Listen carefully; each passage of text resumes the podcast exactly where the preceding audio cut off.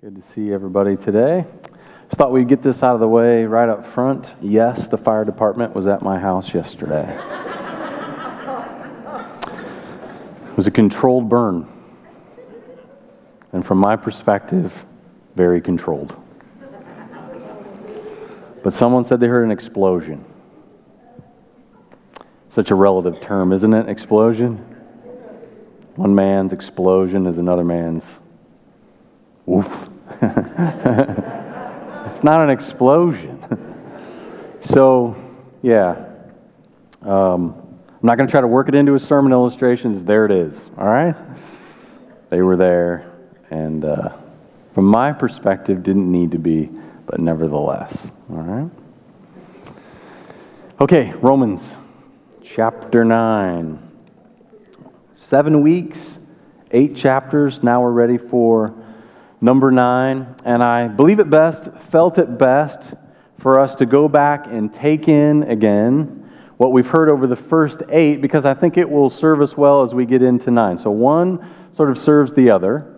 So if you're just joining us, we're going through this book. It is Paul is a man, this Apostle Paul is a man that God foreknew. He just knew that he would be his, and so he knocked him off a horse in Acts chapter 9 and said, You are Now, he didn't resemble Jesus, didn't want anything to do with Jesus at the moment, but he pre decided that he would be like Jesus, and so he turned him into that through all kinds of different things. And now, this man, chosen by God to be his instrument, um, writes a letter to a church divided. Roman, Romans is a church that's divided, and it's divided because we're all so different. And the only thing we really all have in common in this room today is our need for the crucified Christ.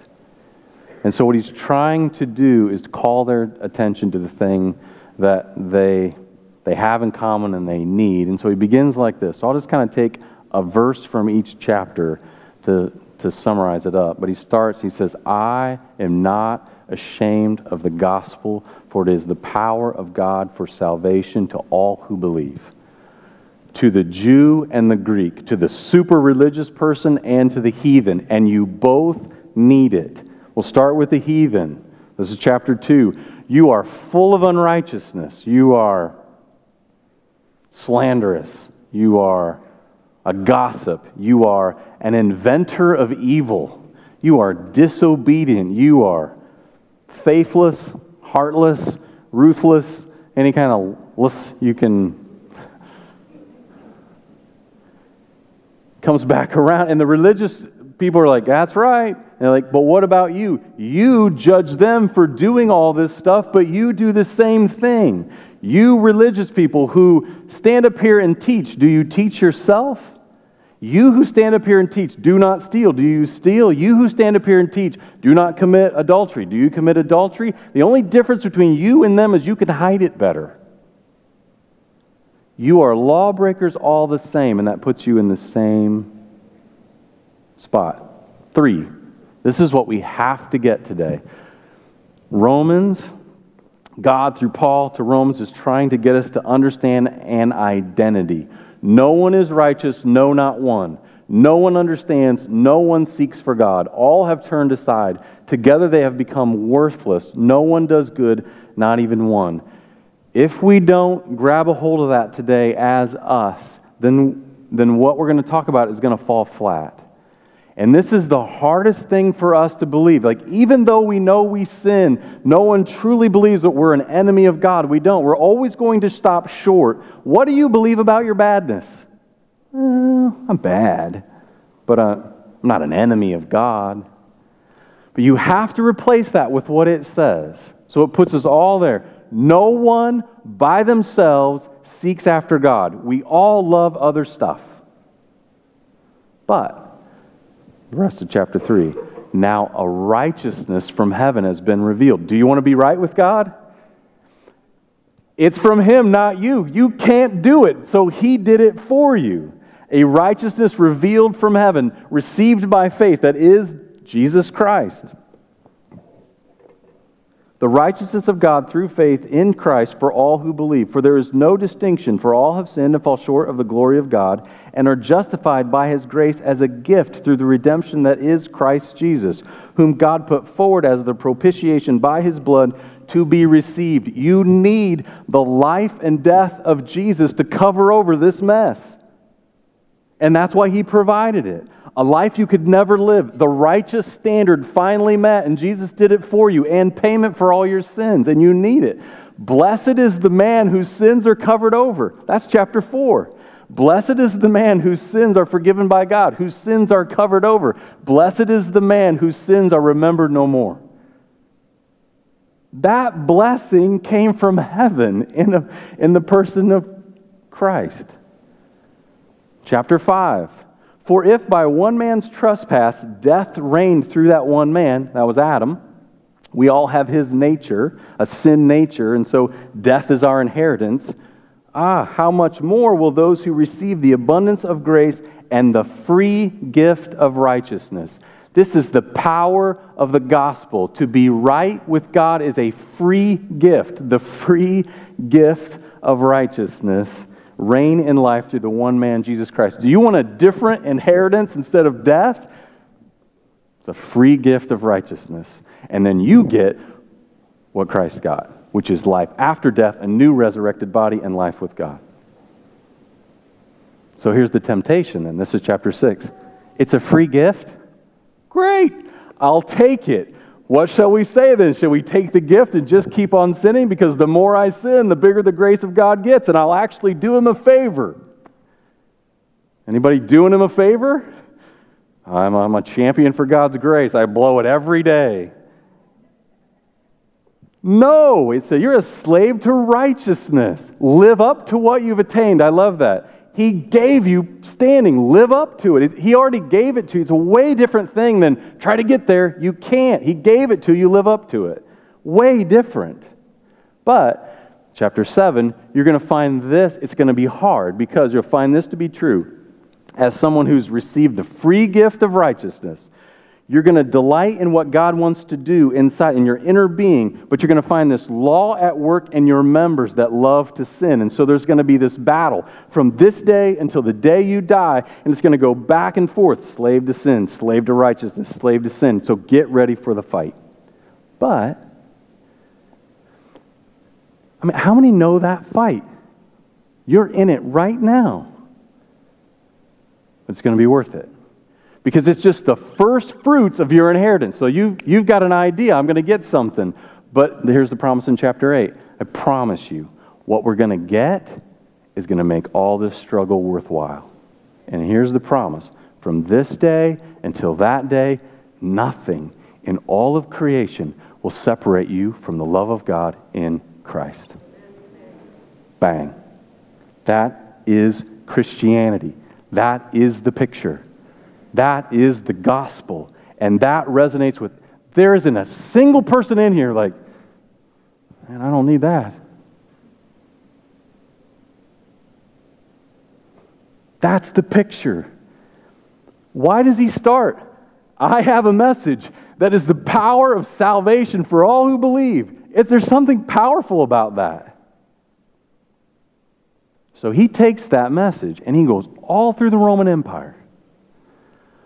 But what, here's what's breaking his heart that message is not being received by a particular group of people, and that group of people are the Jews. It's, it's his countrymen, it's his kinsmen, it's who he came from, and they refuse to believe, and it's killing him. And that disappointment is how he starts chapter 9. I'd almost like to stop right there. Like, I, that's great. That's a good message so far. Believe it. Let's go home. okay, we got to keep going. I'll start at verse 2. I have great sorrow and unceasing anguish in my heart, for I could wish that I myself were accursed and cut off from Christ for the sake of my brothers, my kinsmen, according to the flesh. They are Israelites, and to them belong the adoption, the glory, the covenants, the giving of the law, the worship, the promises. To them belong the patriarchs, and from their race, according to the flesh, is the Christ. Jesus was a Jew. God came to the planet inside of culture as a Jew. God, who is overall blessed forever. Amen. So, this group of people that refuses to believe that message, they were sitting at the front table when it comes to God. They should have been the first ones to believe. We're all familiar with the first table. Like, if you've been to a wedding reception, you know what the first ta- does the first table get anything different than you? yeah, better clothes. They get no time schedule. We all have to wait on them. They go take pictures. They eat first, even though they were late. Does that bother anyone? right? It's just like, come on. Right? We have to stop and listen to the speeches. Everybody cries. Like, can we just go home? I'm kidding. If you just got married, like, I loved it. If I was at your wedding, it was awesome.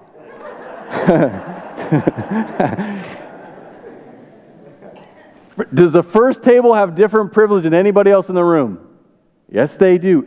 Who's at the first table? Jews. And they miss it. They had the adoption. They, God said when He made His reach to humanity, you, oh, you will be my sons. They had the glory. Do you know what glory means? They had His presence. Of all the people on the planet, God said, I will dwell among you. You will have my presence in the tabernacle and the temple. Nobody in all of creation got the presence of God in that way, and they had it. They had the covenants. When God decided to bind himself to humanity, he made his deal with the Jews. You've heard of the Old Covenant? It's the larger part of the Bible. the Old Covenant, it was made with whom? With them. When he made his reach, he bound himself to them. He gave them the law. Who was the law for? It was for them. Do you know what the law says? Don't kill people and don't take other people's stuff. And if that guy has a wife, would you just leave it alone? It's not, it's the basics. Who's the law for? Us. It's a loving, good thing. And he gave them prophets, and prophets were always saying for hundreds of years, This is what God is doing. Hey, Jews, listen. This is what God told me. This is what makes him happy. He doesn't like this. Like uh, constant communication with God through the prophets. 365 times in the old covenant they were telling this the big thing God is doing is he's going to send a suffering servant. Now it didn't they didn't call Jesus the suffering servant all the time. They had all kinds of names. but what they knew was that someday in some way God was going to send a savior and they were in the front seat and they missed it. And when he arrived, they refused to see him, they refused to believe in him. They actually killed him, and it was killing Paul. So much so that he said, I'd go to hell for him. I would be accursed and cut off for them if I could, but I can't. So it's that personal crisis that he starts chapter 9 with. Now, it, that's not the drumbeat. The, the bigger crisis comes after that, and the bigger crisis is this, and this is what 9, 10, and 11 are all about. If the Jews are accursed and cut off, if the Jews are falling away, they're perishing outside of Christ, then has the Word of God failed? This is the question. If you were to read 9, 10, and 11, 9, 10, and 11, I suggest you do. Read them together because they are a package deal. They are trying to answer this one question. Because listen, if God said, Of all the people on the planet, you will be my treasured possession, and I'm going to set you apart, and there's going to be a, a holiness and a calling on your life that's different, but some of them are falling through the cracks, then is God, are his promises any good? If his promises aren't coming true for them and Jews are perishing outside of Christ, then are the promises that he made to us any good? Has the word of God fallen? And that's where it comes into us. All that stuff I just said in 1 through 8, is that in play or not? And if the same guy is behind 1 through 8, well, maybe it's not in play. And so he goes at it for three chapters answering that question. Has the Word of God failed? And his answer in verse 6 is no. No, it has not. And then he builds his case for why it has not failed. The reason for the question, this is how we begin, is that the Jews are perishing outside of Christ. They are not believing. And now he makes his case. Listen, it's not that the word of God has failed. So here we go. This is the case. Now, here's what we have as we get into it. Here's what you have the opportunity to take in. He's going to tell us some revelation about God that maybe some of you've never heard before. Certainly not in church, maybe ever. And we have the opportunity to take in revelation about God, and that is always good. It's always good to take in some. God saw fit to reveal these things about himself. And he put it in there, so we must include it in what we believe about God, alongside of, or maybe even replace some things that we hold. Because we all hold some things about God, but where did we get those things? Did we get them from the Word? And if we didn't, maybe we let them go.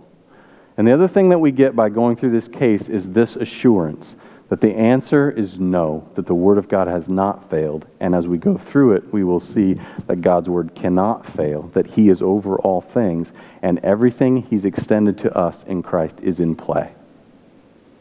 The, God, the Word of God is, it, it has not fallen, and it cannot fall because of, the God, because of the God who's behind it. So here we go. He says, we'll start with 6 and 7. He says this This is how I know and he, and he builds his case. I know that the word of God has not fallen because not all who are descended from Israel belong to Israel, and not all are children of Abraham because they are his offspring. So his first answer is this is how I know the word of God has not failed. Not all of Israel is Israel. So you can fill that in. You're like, oh, great. Glad I came today. What does this have to do with me? I can't even spell Israel. Please tell me how this is applicable to my life. All right? Let's stick with it. He's able to say that by saying this. He is, he is a scholar of the Old Testament of first order. No one knows the Old Testament better than him except Jesus. That's it. So he's able to say that not all of Israel is Israel because of things that God said. So he, he knows. He's looking into what God said there, and he's like, hey, wait a second. There's an Israel Okay, there's a physical nation, but inside it, but just a physical nation, that doesn't mean that you're, in God's eyes, truly his Israel. I can see it by what he said. So the first thing he points to is this to make this point. God narrowed it down. I'll say it this way. The, the children, the children of the promise is not the big physical. There's a group inside of that that's narrower and, and Paul knows it's narrower by this. He said, The children of promise will ride with Isaac. That's verse 7. Through Isaac your offspring shall be named. So it's only there, through Isaac, that's going to be Israel. Now, that makes no sense unless you know there was a choice. Okay, so Isaac was not the only son of Abraham. There was another one called Ishmael. So we have to understand how he got there. And then God chose between the two both were sons of Abraham, so both should come out as Israel. Both should come out as Jews, right? But only one is going to be. So, how did Ishmael get here? If you recall, God is trying to get Jesus to the planet.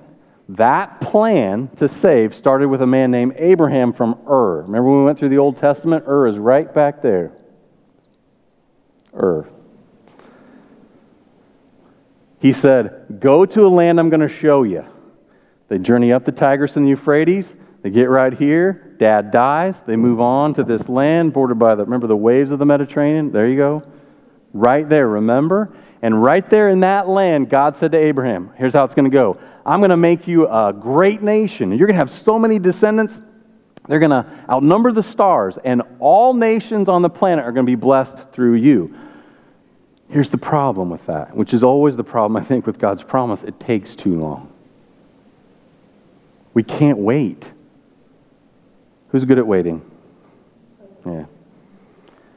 He waits and he waits and he waits and he waits and he waits. And so he realizes things are getting old. This is not going to happen. We don't even have one kid, Sarah and I. I got to jumpstart this nation. So they make a decision. Sarah has a, a, ma- a servant. Her name is Hagar. He goes in with Hagar. They have a child together, and his name is Ishmael. Comes out of that and, like, here you go, God. You were in a major jam. She's 100, I'm 90. It was never going to happen. We took care of it for you. Let's get this nation started. And he says with Ishmael, Oh, that he may live before you. And God said, No. through Isaac, that's not even here yet, that's where the promise will ride. For the, for the promise says, this is verse 9, for this is what the promise said About this time next year I will return, and Sarah will have a son. You're a year too early. You should have waited. Ishmael, not what I wanted. The promise was always going to ride with Isaac, and so to him I say no. The promise comes through him. God chooses. So, yeah, there's like Israel, there's all kinds of descendants, and you can all trace your way back to Abraham. But God said, no, true Israel is just through him. And there's a, there's a huge piece of symbolism here that we have to see. Ishmael was man's attempt to become a child of God, and Isaac was the supernatural act of God to make his children his. Don't miss that. Ish, like, what is all of Romans about? You can't get to God on your own. It's faith, not works. And this, a gift. It's the gift of faith from God. That's how you get to God. You can't do it on your own. And so Ishmael represents man's striving. Of course, he's going to be pushed aside. You can't get there on your own. And so God chooses, He narrows it down. Who is Israel? Israel's who I say. Israel is who I supernaturally determine, and that's who's it going to be. Now, okay, so you see how it narrows? Somebody's got a case way down the line, like, hey, wait a second, I can get back to Abraham through my offspring. No, no, it's Isaac. Why? Because I said. Now, smart Jews in Rome would have said, Oh, I know what you're doing. I get it. The reason that Ishmael was out was because Hagar was a Gentile, and that was poison. Like we couldn't pollute the line, it needed to be straight Jew all the way. And so, no, you're still trying to put yourself into the situation. You're, chil- you're still trying to be autonomous and say, I'm a child because of something that I did or something that I have. So, the next example he gives, he's going to narrow it down even further. The next example would have just set, set them all back because the next one he says is, I'll make the same point another way so you get it. Now, I'm going to choose again, I'm going to narrow it down again, but this time it's going to be inside the line of Isaac. It's going to be straight Jew all the way, and they're going to be twins in the same womb, and even there I will decide. I'm going to narrow it down again. And the, the next example he gives is Jacob and Esau. Isaac, the promise is riding with Isaac, right? Rebecca, they have twins. Before they're even born, God says, of the two, the promise is going to ride with only one. Why is he giving this example? To get the people to get their mind around the fact that it's not something you do, it's what God is doing. You don't, you're not autonomous in that way. So, this is what he says.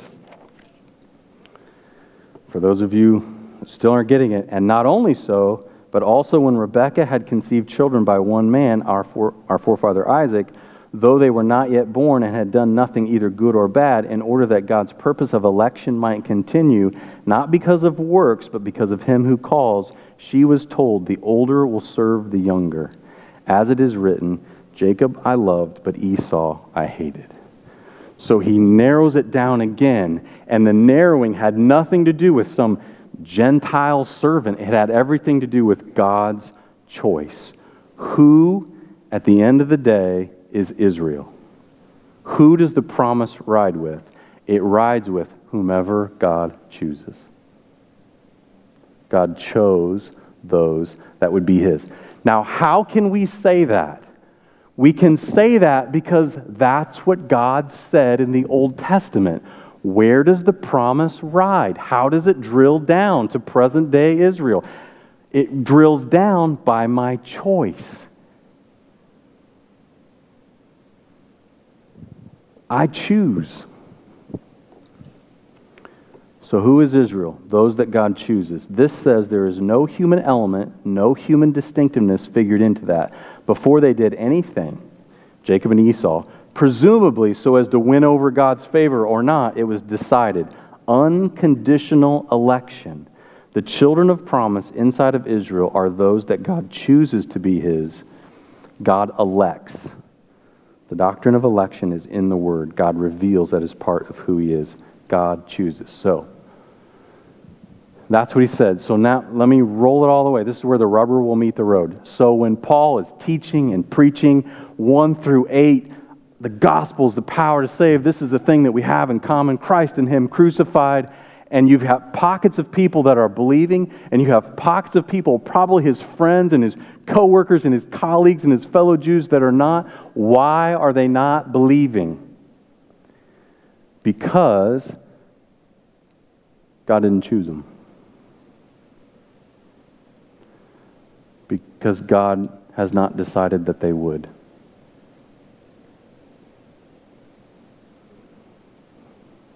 That's what he's dealing with. That's what he said. Who's Israel?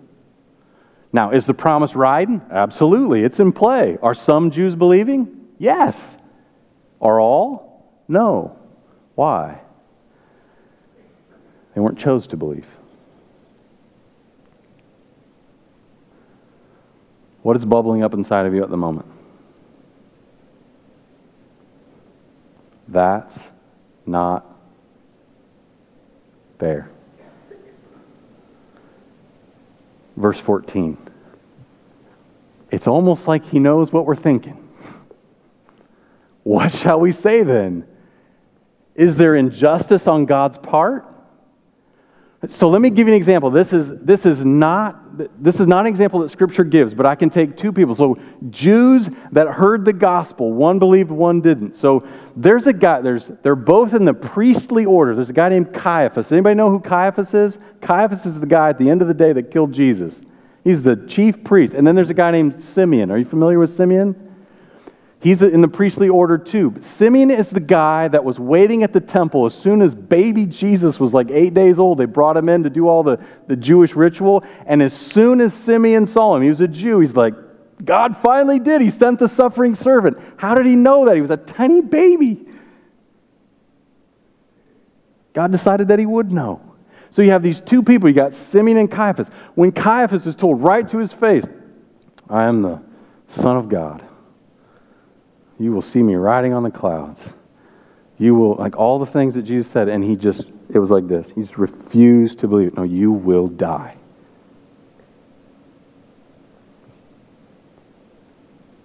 Chosen and not. Like, that doesn't seem fair. His answer, you know, his answer is in our text The pot can't tell the potter how to make the pot. But I'm going to I'm going to give it a little more underneath there. That's what he says. Who are you, O oh man, to talk back to God? That's a humbling revelation today in our and it's good. It's good to have high revelation about God that humbles us. Because if we can get humbled a little bit under what God reveals about himself, that is the very best place. The worst place we could be is to rise up above it and say, Oh, I think I know better. That's a dangerous place to be. So receive it today.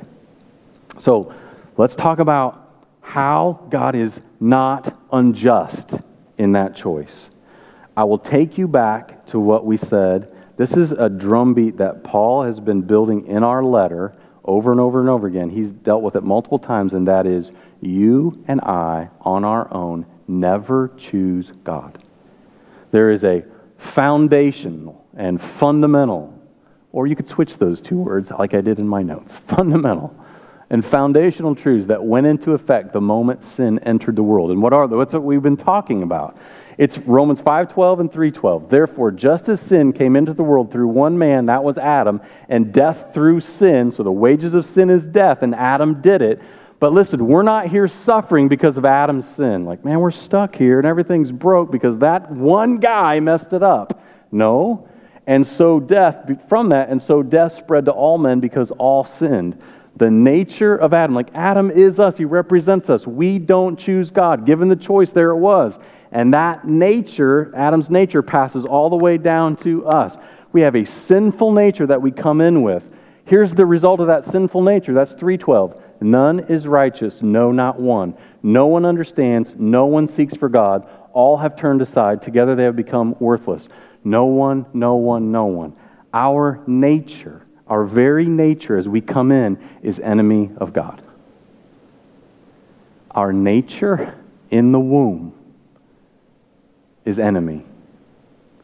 And it is the hardest thing. I know. I tried to get you to remember the example. We believe something different than that about our badness. The example I gave about my son who broke my saw. I love chainsaws, remember? We had 10 cuts. He took it. He parked it where he should not have parked it, and he drove over it, and he broke it so bad. But it did hurt because he knew I loved it, and he, he had something in him for me. He cried. He was like, I am so sorry. And which is what we believe about our badness. Everyone in here would agree, I broke the saw. Anybody not broke the saw? You all drove over it, you crushed it. This is what we believe about it, though. The same thing, John's badness. I didn't mean to break the saw, and I'll try to do better next time. And this whole life is somehow saying, I broke the saw and I'm sorry. I broke the saw and I'm sorry. No. This says, this says, this is us on the inside. Glad you're here. I crushed your saw. I hope it hurts. And bring me another one. I'll break it right in front of you. You must understand that that is you and I. I know that is me so deeply. Here's what I've realized I need this discipline in my life. I need the discipline of going to the Word and having to study it enough that I get up here and I don't just fall flat on my face. That I've got to do that work and I've got to dig into it. Because the moment I get away from it, I just a little bit, my heart is so prone to wonder, I will run to garbage.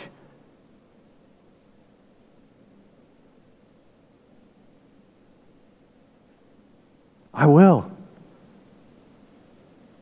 My nature does not love him, and I don't want him. And I don't even care if he sees me in absolute rebellion. I know for sure I need this. God, never take this discipline away from me because it in some way anchors me. Like, I need that duty. Because I'm afraid of who I will be if I don't have it. Anybody have that in your heart? I do. So, in the womb, Jacob and Esau this is not a crapshoot. This is, this is not God going, well, we'll see how this goes. How's it going to go? Who are they in the womb? Enemies. Wonder which one will love me? Neither. Neither will love you. On their own, without your action, neither will love you. So, if of the one, if Esau by his own nature, never chooses God and never will and doesn't even want you, goes in this way, goes in this way towards, we're going to make this way enemy of God. If he just goes this way naturally and God lets him do it, and that life that he lived as an enemy of God ends up in demise, has God somehow given him something he did not deserve? No. He has not. God is not unjust. That gonna was going to be an enemy. And that was going to end this place. And by not choosing, it wasn't the, the difference is like this is what rises up inside of us. No, like when God chooses, he holds down these, these people who really did want to love him, but then he wouldn't let them, and he chose them, and he's mean. No, no, he doesn't have to hold anybody down. You never choose him without him. Here's the encouraging part. Here's what I want you to think about this morning. Is there anything in you that wants to love him? Why are you here? I mean, why did you end up in this room today? Why are you here? Could you say, if I go up and down, like, I do, I do need this, I do want that, I do. That's God. That's God. Go with it. Why are you here? My uncle made me. It's all right, man. We're, hey, it's okay. Came on a good day. I'll bet you you're here for a reason.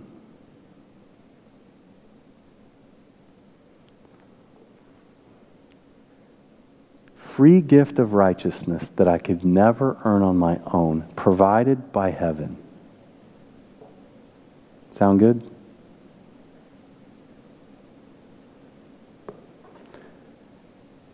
Is God unfair? We don't want him. What's here I'll tell you what's unfair about that. What's unfair about the definition of not fair is I didn't get what I deserved or I got something that I didn't deserve. Esau cannot say that. Do you know of the two the only one who could say that? The only one of the two that didn't get what he deserved was Jacob because have you read about his life? Train wreck. The fact that God did choose him is amazing. The more amazing of the two is Jacob.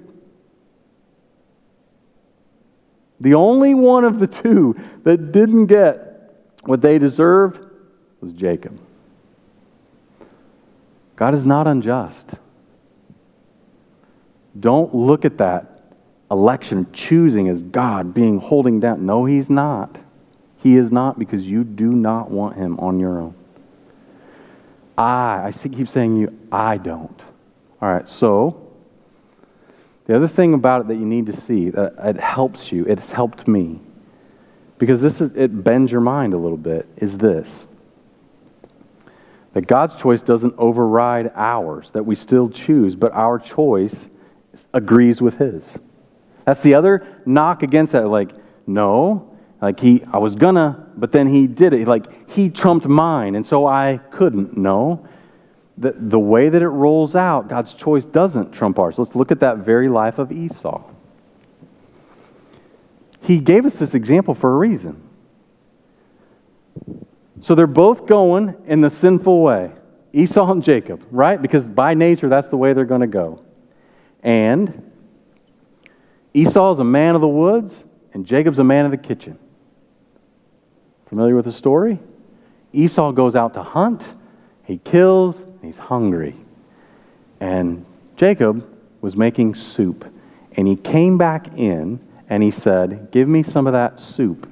And the sinful Jacob said, The promise rides with you. You're the oldest son. Would you be willing to trade the promise? You're the heir. Everything that God is going to do is going to happen through you. Would you be willing to trade that? And he said, Sure. You'd be willing to trade the promise for soup. Yep.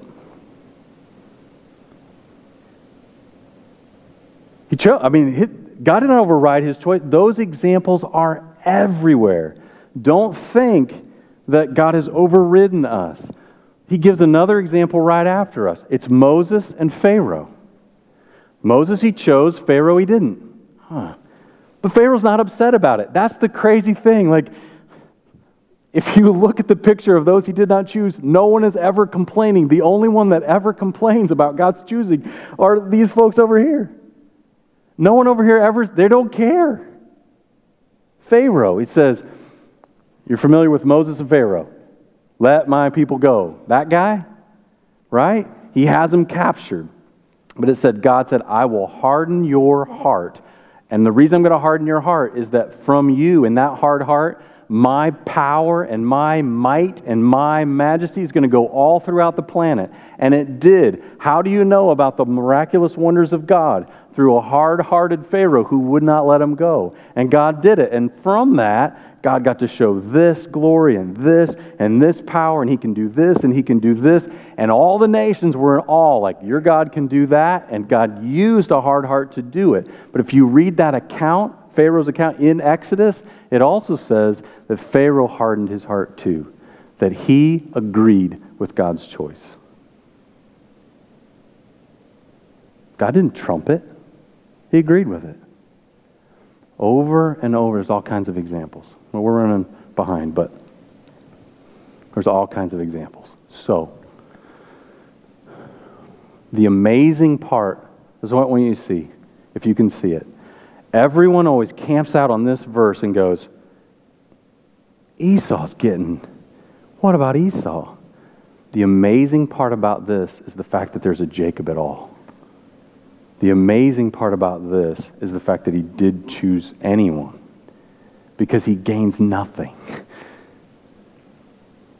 Jacob is sinful and miserable, and he's a liar and a cheat. And the, God's choosing is actually gracious. So, God says, verse 15 and 16 I will have mercy on whom I have mercy, and I will have compassion on whom I have compassion. So then it depends not on human will or exertion, but on God who has mercy. One of the purposes of election is so that God gets the credit for salvation, to ensure that God gets the glory for the salvation. That's what he said. I'm doing this. I did this. I hardened people's hearts. I narrowed it down. The blessing was only going to ride with a few, and the few were my choice. And I did it so that in that group, there's no way they could have ever taken any credit for anything, that the glory for salvation is mine alone. The second reason I'll put on here, and then we'll wind it down, is the purpose of election is so that God gets the glory for salvation. Two, the purpose of election was so that salvation could go beyond the Jews to the Gentiles. And that's the answer he gives in 11. It's salvation, salvation. But number two is to make sure that salvation extended. Because here's the thing I'll just give it to you like this. Listen, the only way that salvation is going to get outside the Jews is if a one time for all time sacrifice for sin happens. And that sacrifice was always going to be Jesus. Without the shedding of blood, there's no forgiveness of sin. So that had to happen. So, what God did inside of his people, sent Jesus as a Jew, is he hardened some of the people around him that would not believe, and they killed him. And that death that they brought upon him was the sacrifice that was going to spill out to the world. This is the way it says it in chapter 11. I hardened them so that the riches of my salvation would go everywhere. But there was going to be no riches of salvation. There was going to be no shed blood unless I hardened the people in this way, and so I did it. Two, the reason he did it is so that you and I would have the opportunity to be saved. Here's how he says it. Listen for it. I'm going to read chapter 11. I'm going to read several verses, and I want you to listen for it. Why did he do it? Like, why would he do that? How can he harden some? Like Caiaphas couldn't believe, he couldn't see it. Well, God was using that to kill him so that that riches of the, the blood would go spread as far as you and I. Listen, listen to it. Here's 11. You got to get all the way there. We're ramming through this. This, this should take some more time, but you got to read the whole thing together 9, 10, and 11. But this is the ultimate answer at the end of 11. I ask then, has God rejected his people? This is Paul writing. And Paul's a Jew. By no means, for I myself am an Israelite, a descendant of Abraham, a member of the tribe of Benjamin. God has not rejected people whom he foreknew. And then he gives an example from the Old Testament about how God always saved a remnant. Verse 5 At the present time, okay, when he's writing this, there is also a remnant chosen by grace. Who are the Jews that are believing? They're chosen by grace. God decided that they would believe that remnant, it is no longer on the basis of works, otherwise, grace would no longer be grace. What then? Israel failed to obtain what it was seeking, but the elect obtained it? Yes. The rest were hardened, as it is written God gave them a spirit of stupor, eyes that would not see, and ears that would not hear, down to this very day. He did. He gave, look, listen what it says. I gave them, I would not let them believe because I had something I wanted to do. Was that unfair? No, it was not unfair. Like they, they, they wanted to kill him. He did not override their will, but he wouldn't let them see it. For this to happen, here's the richest part. Did they stumble in order that they might fall? By no means. Rather, through their trespass, salvation came to the Gentiles. You see it? So as to make Israel jealous. Now, if their trespass means riches for the world, and if their failure means riches for the Gentiles, how much more will their full inclusion mean? So, God has something else in store for them, but his point at the time was to harden them in order to kill Christ so that his blood could spill as far as you and I. And it makes sense. There's always been something that's bothered me inside the Gospels, and it's Jesus speaking and teaching, but he says, he always speaks in parables. You know, these little catchy stories where he'll see a guy plowing up on the hill, and he's like, you know, that reminds me of that. And he'll tell some plowing on the hill story, and somehow it's tied into the kingdom, right? All the time. But he would speak those stories out really wide so a whole bunch of people would hear them, but he only gave the meaning to a few. Do you ever and over and over and over, it always bothered me. These verses bothered me. So he would speak out these parables, and this is Mark 4:10. And when he was alone, so after the crowds dispersed, he would bring back a few Jews, who were the disciples, they were Jews, and he would say, Those around him with the twelve asked him about the parables, and he said to them, To you has been given the secret of the kingdom of God, but for those outside, everything is in parables, so that they may not indeed see, but not perceive. So they may indeed see but not perceive. They may indeed hear but not understand, lest they should turn and be forgiven. Why did he speak in parables? So they wouldn't believe.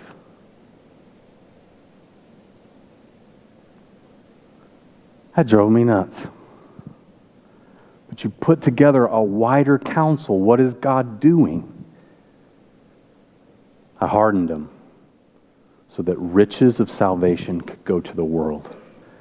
Was he unjust in his hardening of them? No. Because we're born enemies. And they got nothing. No one will be able to say at the brink of destruction, I didn't deserve this. Because God is just.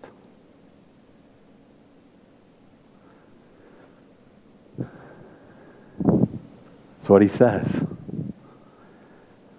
Now, personal crisis for Paul, not avoided. He still and will live with personal turmoil, but theological crisis avoided. The Word of God has not failed.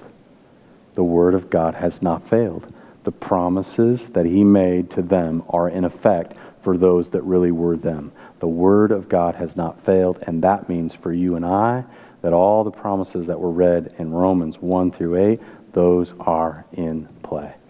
If there is anything in you that wants to love Him, respond to it. The proper response to a message like this is believe. There's lots of improper responses to a message like this, but the proper response is really, I would say, two things. Now, this comes from R. Kent Hughes, who wrote a book on a commentary on Romans. You take this in and you see some revelation about God, you're like, wow, I didn't realize that was part of the picture. Yep, that's part of the picture. It's humbling. The best place we can be is humbled. The proper response to what you've heard is, I stand on a rock higher than I. I stand on a rock higher than I. There are things that I do not understand. God is here and I am here, and I never, I, I know it more fully now than I ever knew it. And that's a good place to be. Don't do this. Hey, this doesn't seem right. You're a pot. He's a potter. You stand on a rock higher than you. He knows. And two, believe. Believe. Free gift of righteousness provided by heaven that you need. Believe and receive. May that be the response that a message like this brings about today. Let's pray. Lord, thanks for being a rock higher than we are. I mean, if we have you all figured out, then I guess you need to scoot over and we'll take your place. But you're in control and we are not. So humble us by what we've heard today and cause us to believe. And I ask it in Jesus' name. And everybody said,